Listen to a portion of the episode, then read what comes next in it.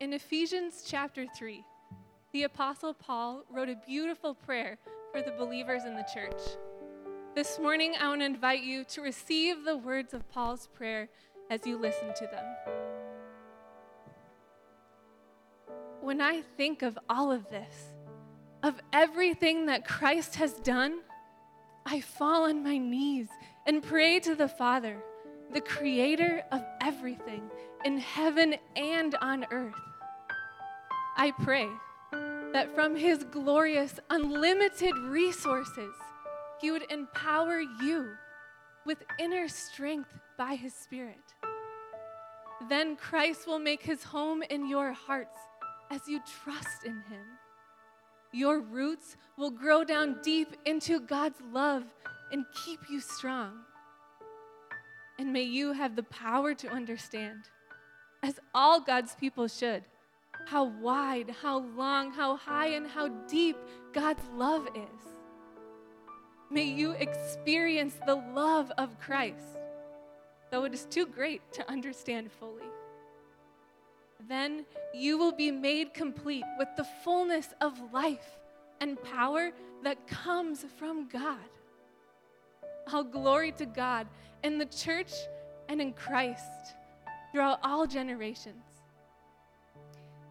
his power in us. Through that, he is able to accomplish infinitely more than we could ever ask or imagine. Glory to him through all generations. Amen.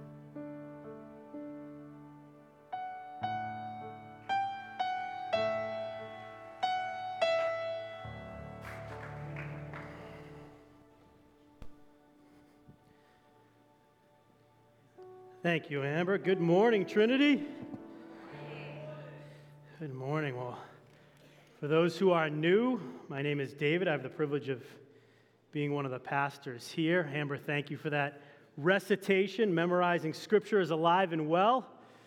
And it is such a powerful tool, not just for us to be able to encourage others, but for us to be encouraged as well. I'm going to jump right in because to some extent I feel like I'm on borrowed time. Some way, somehow, this, this week I came down with pneumonia. Two things on that. First, I wrote this sermon while I was on four different medications. so if it starts to go sideways and sound like the book of Revelation, you'll know why.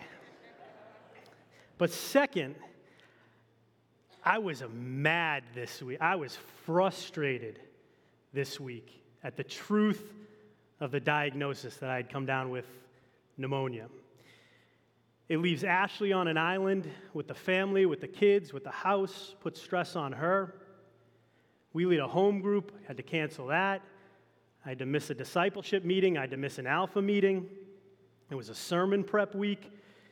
Ashley had an all day event yesterday. Like, I have a lot on my plate, and pneumonia was about the last thing that I needed. So I'm sitting in bed Tuesday night trying to get my head around this sermon, but totally surrounded by my own frustration. And by definition of it being Tuesday, you know it's I hate my sermon Tuesday. but I'm sitting there and this thought popped into my head. It was more like probably more like a command from the Lord pray what you preach. And I'm like, yeah, yeah, yeah, practice what you preach. Right. No. Pray what you preach. See, part of the Lord preparing me to preach this message to you today was to first pray it over me. Not to roar up into heaven about how much work I had to do not to try to pray away the illness of my physical body, although there's nothing wrong with that, but first and foremost, to pray for strength for my soul. Based on the riches of God's glory, He would grant that I would be strengthened with power in my soul. And ultimately, I would be filled with all the fullness of God. And as I did that on Tuesday night, something else struck me which began the framework for this message. That this prayer in Ephesians chapter 3, verses 14 through 21, is for every Christian, everywhere, at all times and in all seasons. Whether you are rich or poor, healthy or ill, single or married, walking on cloud nine or brokenhearted, whether you're conquering giants or facing trials, young, old, black, white, guy, girl, look, as you sit here today, in whatever shape you came in here, yes or no, do you want to be strengthened with power in your soul? Do you want the King of the universe to dwell in your heart? Do you want to be rooted and grounded in love and to know the love of Christ Jesus? Do you want to be filled with all the fullness of God? Then this passage is for you. Let's go. All right, so as we go through this today, I want to ring out four powerful points. But, Pastor David, you always only have three points for us. but I haven't been up here in a while, so this is like three points with accrued interest. Fourth, you get four points today. I want us to see the priority of prayer. I want us to see the permanency of Christ. I want us to understand the primary virtue. And I want us to see the personal experience. So let's go. Ephesians 3, verses 14 through 21. For this reason, I kneel before the Father. Two times I'm going to interrupt just to give some context. So, Paul, a Jew before he was a Christian, the posture of prayer for a Jew was standing. And so he's calling this out I kneel before the Father. He's highlighting the importance of what he's about to say to them. But know with certainty that our God is not so concerned with the posture of our physical bodies, but rather the posture of our hearts during prayer. For this reason, I kneel before the Father, from whom every family is the translation you might have. Uh, pasa patria in the Greek, every, all, the whole is how you could translate that. In the context of what Paul is praying here, the whole family is a better translation. He talks about how the Gentiles were included into the household of God, right? One household, many people. That was what Pastor Kirk preached on last week. In chapter four, he's going to get into the unity we have as believers. And so, not so much every family, although that's not wrong, it's probably just less right, the whole family. So, for this reason, I kneel before the Father, from whom the whole family in heaven and on earth derives its name. I pray that out of his glorious riches, he may strengthen you with power through his Spirit in your inner being, so that Christ may dwell in your hearts through faith. And I pray that you, being rooted and established in love, may have power together with all the Lord's people to grasp how wide and long and high and deep is the love of Christ, and to know this love that surpasses knowledge, that you may be filled to the measure of all the fullness of God. Now, to him who is able to do immeasurably more than all we ask or imagine, according to his power that is at work within us, to him be glory in the church and in Christ Jesus throughout all generations, forever and ever. Amen. Well, to read that prayer, to receive that prayer, it's like to ascend to the summit of heaven. Late 1900s theologian Handley Moule said this of this passage. He said, Who has not read and reread the closing verses of the third chapter of Ephesians with the feeling of one permitted to look through the parted curtains of the holiest place of the Christian life? Now, I realized this as I was wallowing in my misery on Tuesday night. Men are such babies when we're sick. Like, there, I said it. Like, that's not what hit me on Tuesday night. I always knew that. what hit me on Tuesday night was our first point today the priority of prayer. And I'm not talking about prayer's priority in our life, which it should be. I'm talking about the priority of our prayer. What within our prayers is our priority. Now, think about the context in which Paul writes this. For this reason, he begins in verse 14. Now, theologically, Paul is linking back to the first part of chapter 3, which again, Pastor Kirk preached on last week. The reconciling work of Jesus to the Gentiles and the revelation of all of that to Paul. But practically, Paul just finished saying in verse 13, he says, I ask that you do not lose heart over what I am suffering. Now, I won't spend too much time on what's already been covered, but Paul is writing to a church body that he established, that he loved, that he spent years with, that is now watching him be persecuted and imprisoned. And what he actually says in the original Greek is that he does not want them to faint or grow spiritually exhausted. He knows the external circumstance his Ephesian brothers and sisters are facing. And in light of that, he prays for internal spiritual strength. Did you catch that? He doesn't try to pray away their troubles. He doesn't try to pray that he would be let out of jail.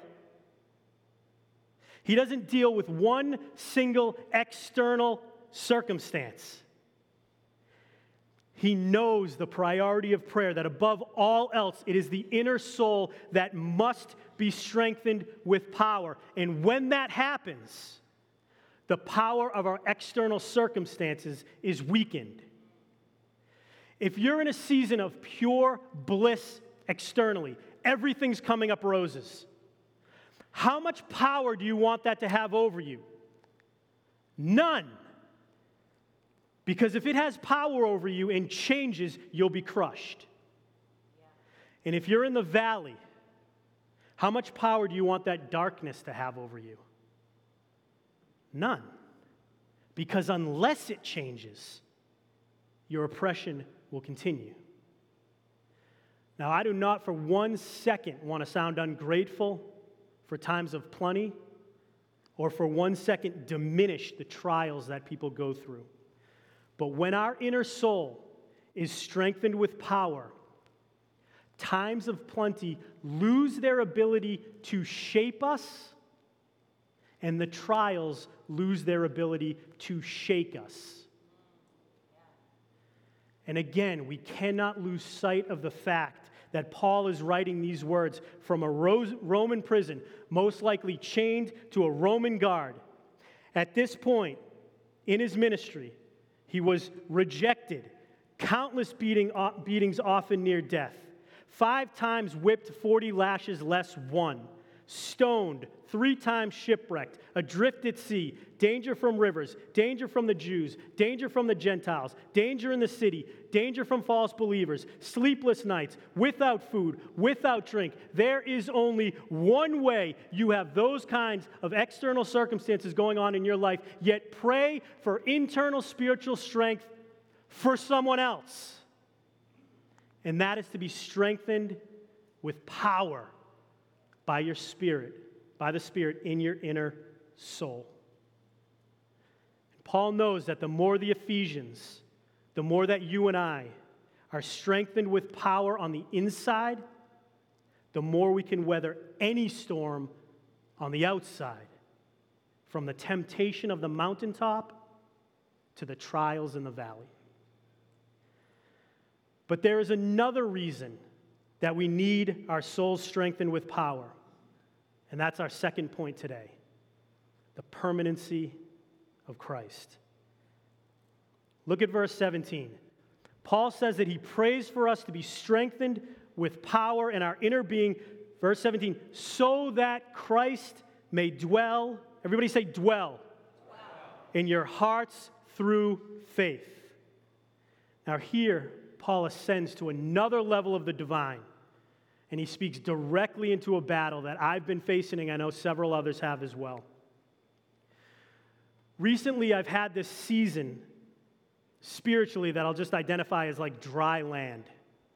Not sensing the Lord's presence, not hearing his voice, reading his word feels more like a task than worship.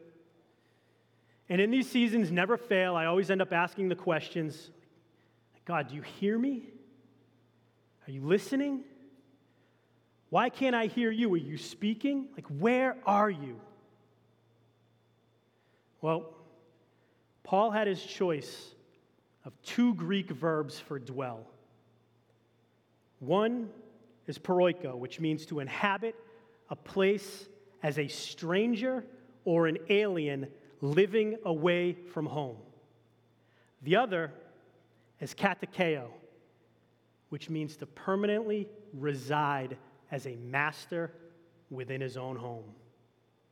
And guess which word Paul uses to describe the manner in which Jesus dwells in the hearts of all believers? Katoikeo. Remember from chapter 2, you were saved by grace alone, through faith alone, in Christ alone.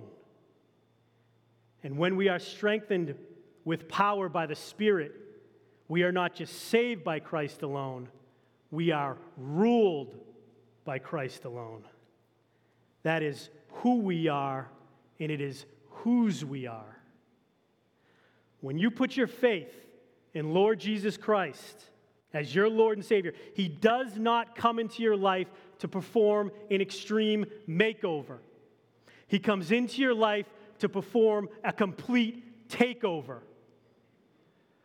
What was yours is now His. And in the West, we struggle with this. I struggle with this because we get pacified by the illusion of self control. We see giving up control as a loss. And so we treat Jesus as a house guest, inviting him into the areas that we've cleaned and tidied up, but we dare not open up that closet with all the junk in it. But let me tell you what you already know. You and I do not have control over anything. And by definition, you cannot lose what you do not have. When we treat Jesus as a house guest, it is not control that we keep, it is freedom and deliverance that we lose. Without having our souls strengthened with power, we will reject this absolute rule and reign in our lives and we will settle, yes, settle for roommate Jesus. But when we are strengthened with power in our soul, we can resist that temptation of the flesh and hand the keys over to Jesus. And he resides, not as an alien living in a strange place, but as a master living in his own home and a home in which he owns, which means cancer cannot evict him, ALS cannot evict him. A car accident cannot evict him. Addiction, abuse, rejection, depression, illness, anxiety, fear, your past cannot evict him. He opens up the closet where you keep all of your hidden sins, and he pulls up that rug under which you sweep all of your temptations, and he throws them out the window. Yes, he is yours, but even better, you are his forever. That is the permanency of Christ. All right, so we've got the priority of prayer, we've got the permanency of Christ, which brings us to the third point that I want to draw out the primary virtue. Verse 17b and 18. Paul says, And I pray that you, being rooted and established in love, may have power together with all the Lord's holy people to grasp how wide and long and high and deep is the love of Christ. And once the Holy Spirit strengthens our soul with power and Jesus has given his rightful rule and reign over our lives, we are rooted and established in love. Not rooted and established in our agenda or social justice or our opinion or politics, but rooted and established in the love of Christ who never once affirmed sin, but once and for all died for it. but also who did not come into the world to condemn it, but to save it. Think about this. Rhizo, roots. Roots are unseen, but whatever they sink into, whatever they are nourished by, will feed and determine the health of that which is seen. If we are rooted in anything other than the love of Christ, that will feed how we think, how we feel, and how we act. Themelio, a foundation on which everything else is built, rooted and established. Again, unseen, below the ground, but gives support and stability to everything above it. And so everything we do is nourished and fueled by the love of Christ. And all that we are is built upon that very love. This is why Paul writes in the famously misused and misunderstood passage from 1 Corinthians 13 that it doesn't matter if you have faith to move mountains or can see into the future with pinpoint accuracy or give away everything you have, or deliver your body up to be burned. If you do not have love, you gain nothing. But when we talk about being one with Christ, and as Paul will launch into in Ephesians chapter 4, one with each other, unity. This primary virtue of love is the unifying factor. What is it that unifies God Himself, the Trinity, Father, Son, and Holy Spirit, for time eternal? Love. What unifies us with God? The sacrificial love of Jesus. When we are rooted and established in this love, it becomes like a spring within us that never runs dry, regardless of external circumstances. And it begins to govern the way in which we interact with one another, the way we interact with ourselves and the hurting world around us. And only when the Spirit strengthens our soul with power and Jesus permanently resides in us are we rooted and grounded in that sacrificial love. Can we then grasp how wide, how long, how high, and how deep is the love of Christ. And I love this term, term grasp. Some render it comprehend, but grasp is better. It's a wrestling term. Not that wrestling, this wrestling. To clinch, to grab onto, and not let go, to seize now let's go through these one by one, and I want to put together some implications and applications. To seize, to grab onto, to not let go of how wide is the love of Christ. What becomes of racism, of segregation, of social classes, of social divisions when we grab a hold of the fact that although Jesus' arms were only stretched six feet apart on the cross, his love stretches across humanity? every tribe, every ethnicity, every tongue. When you grasp that, how could we possibly look down on somebody else? When it seizes you, how could you possibly look down on yourself? How long? Psalm 139 says it the best. He knows when you sit, He knows when you stand. He's at the top of the mountain, He's in the bottom of the sea. He knows our thoughts. He's everywhere, all the time. You cannot outrun the love of God in Christ Jesus. Some of us have given it, given it our best. I promise you, you cannot outrun the love of God in Christ Jesus, nor does the love of God in Christ Jesus ever end. What is longer than infinity? The love of God in Christ Jesus. It began before time. It manifested itself in time in the person and work of Jesus Christ, and it will continue for all of eternity. When you grasp that, does it not encourage you to keep praying for family and friends to turn and for leaders to bend the knee? When it seizes you, does it not motivate you to run to Him and not from him. And how high. There are so many things Paul could be alluding to here, but let me give you perhaps one. Forgiveness of sins is like one cut on the precious diamond that is the gospel.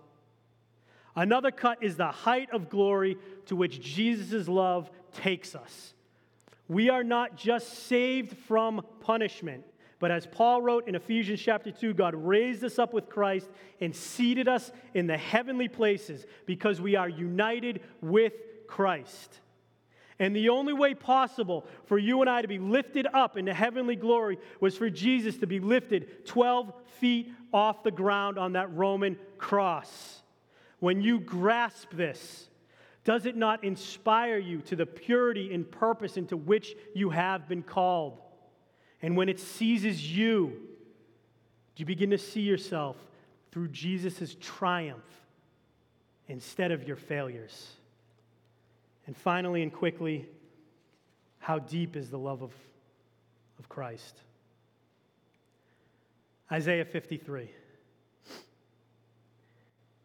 Jesus had no beauty or majesty to attract us to him, nothing in his appearance that we should desire him.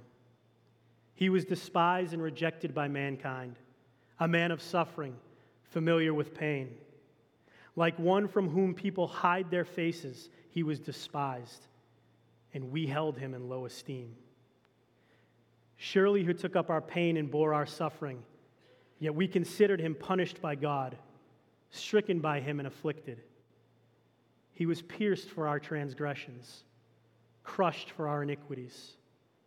The punishment that brought us peace was on him, and by his wounds we are healed. We all, like sheep, have gone astray. Each of us has turned to our own way, and the Lord has laid upon him the iniquity of us all. He was oppressed and afflicted, yet he did not open his mouth.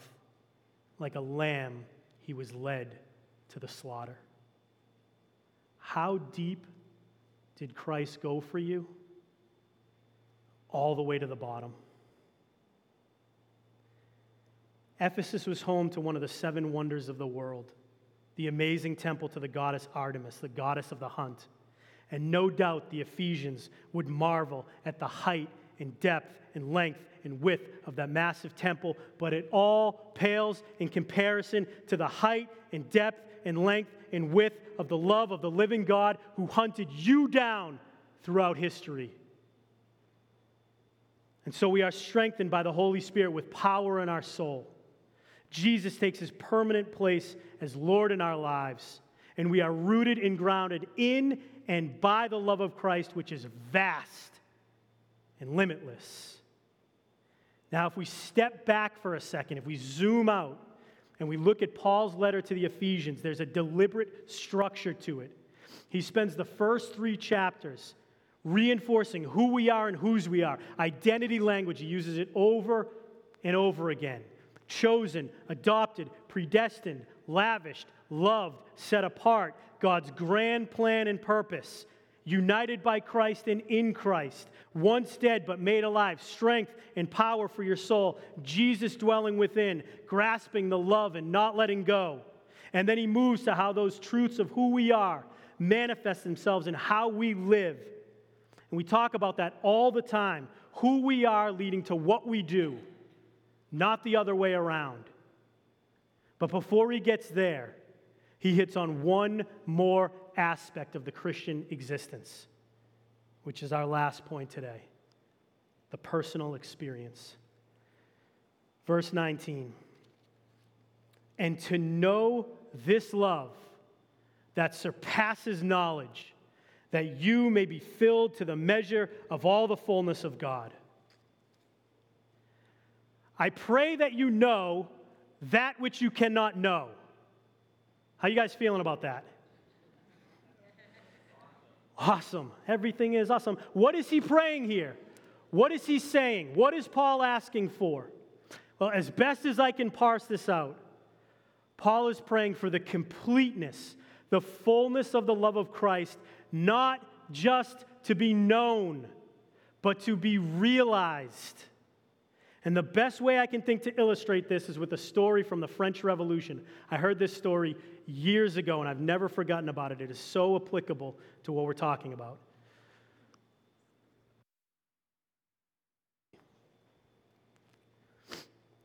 During Napoleon's invasion of Russia, he was separated from his troops as they, as they battled in this small town.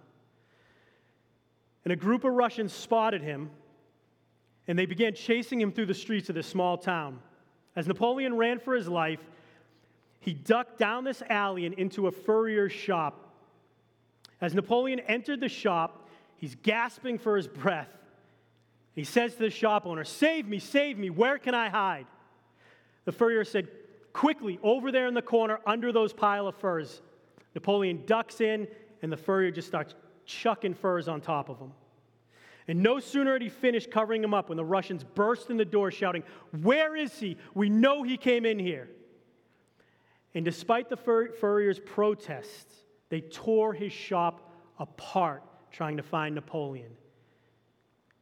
And every single pile of furs they saw, they took their bayonets and they shoved their swords into. After some time, so they didn't find him, so they leave. After some time, Napoleon creeps out from under the furs unharmed, just as his personal guards come in. The furrier turns to Napoleon and says, Pardon me for asking such a, such a great man this simple question, but what was it like being under that pile of furs, knowing that the next moment would probably be your last? Napoleon drew himself up with confidence and power and said to the furrier indignantly, how could you ask such a question of me, the great Emperor Napoleon? Guards, seize this man, take him out, blindfold him, and execute him. I myself will give the command to fire. And so the guards grab the shop owner, drag him outside, stand him up against the wall, blindfold him. The shop owner could see nothing. All he could hear were the movements of the guards 20 paces off as they shuffled into place and loaded their rifles legs trembling. This is it. I'll never see my wife again. I'll never see my kids again. I'll never see my countrymen again. Tears began pouring down his face, straight through the blindfold. He hears Napoleon clear his throat and say, Ready? Aim. And then, after a long pause, he hears one foot, set of footsteps approach him. The blindfold comes down, and Napoleon whispers in his ear, Now you know what it was like. Napoleon very well could have explained how it felt in those moments, but the only way for the shop owner to know, to really know, was he had to experience it for himself. We can stand up here and preach week after week we can worship week after week. You can go to Bible studies. You can go to seminary. You can grow up in a Christian household, and all of that is well and good. But the culmination of the Christian life, the greatest blessing of the gospel, is not that we know about Jesus, but that we each experience him. Do not settle for only having your head filled with the knowledge about Jesus when you could also have your heart filled with the love of Jesus. Amen. Knowing it informs, but experiencing it transforms. Look, let's say I had the means and right now transferred $50 million in every one of your bank accounts. The only reason you're getting warm and fuzzy about that is because you think about not just having it, but using it, accessing it. That's when it changes your life. This is what Paul is getting at through this. Every Christian is filled with the power of the Holy Spirit. Every Christian has Jesus dwelling within them. Every Christian is filled with the fullness of God. But is the Holy Trinity just in your spiritual bank account, or are you accessing that power every day? And is that love changing your life? I'll close with a quote from C.S. Lewis. He wrote in Mere Christianity, he says, if we allow, if we allow, Jesus will make the feeblest and filthiest of us into a dazzling, radiant, immortal creature, pulsating all throughout with such energy and joy and wisdom and love as we cannot now imagine, a bright, stainless mirror which reflects back to God perfectly his own boundless power and delight and goodness. The process will be long and in parts very painful, but that is what we are in for, nothing less. Jesus meant what he said. Behold, the power of the Holy Spirit the love of Christ, and the fullness of God. It is for you. Is it in you? Let's pray. Heavenly Father, we, we thank you for your word. We thank you for this prayer, Father, but we must pray it into our hearts until it lights us on fire. We cannot settle for just knowing about the power of the Holy Spirit or the love of Christ or knowing about the fullness of God. Father, you want us to experience it. You want it to guide our life, give us direction and wisdom, encourage us, give us power. So, Father, I pray that each of us would take this prayer this week and we would pray it from our heads into our hearts. Father, teach us what is in here that we need to know. Show us what we do not see. Tell us what we do not hear. And Father, make us who we need to be for your glory and for the good of your church. In Jesus' name we pray. Amen.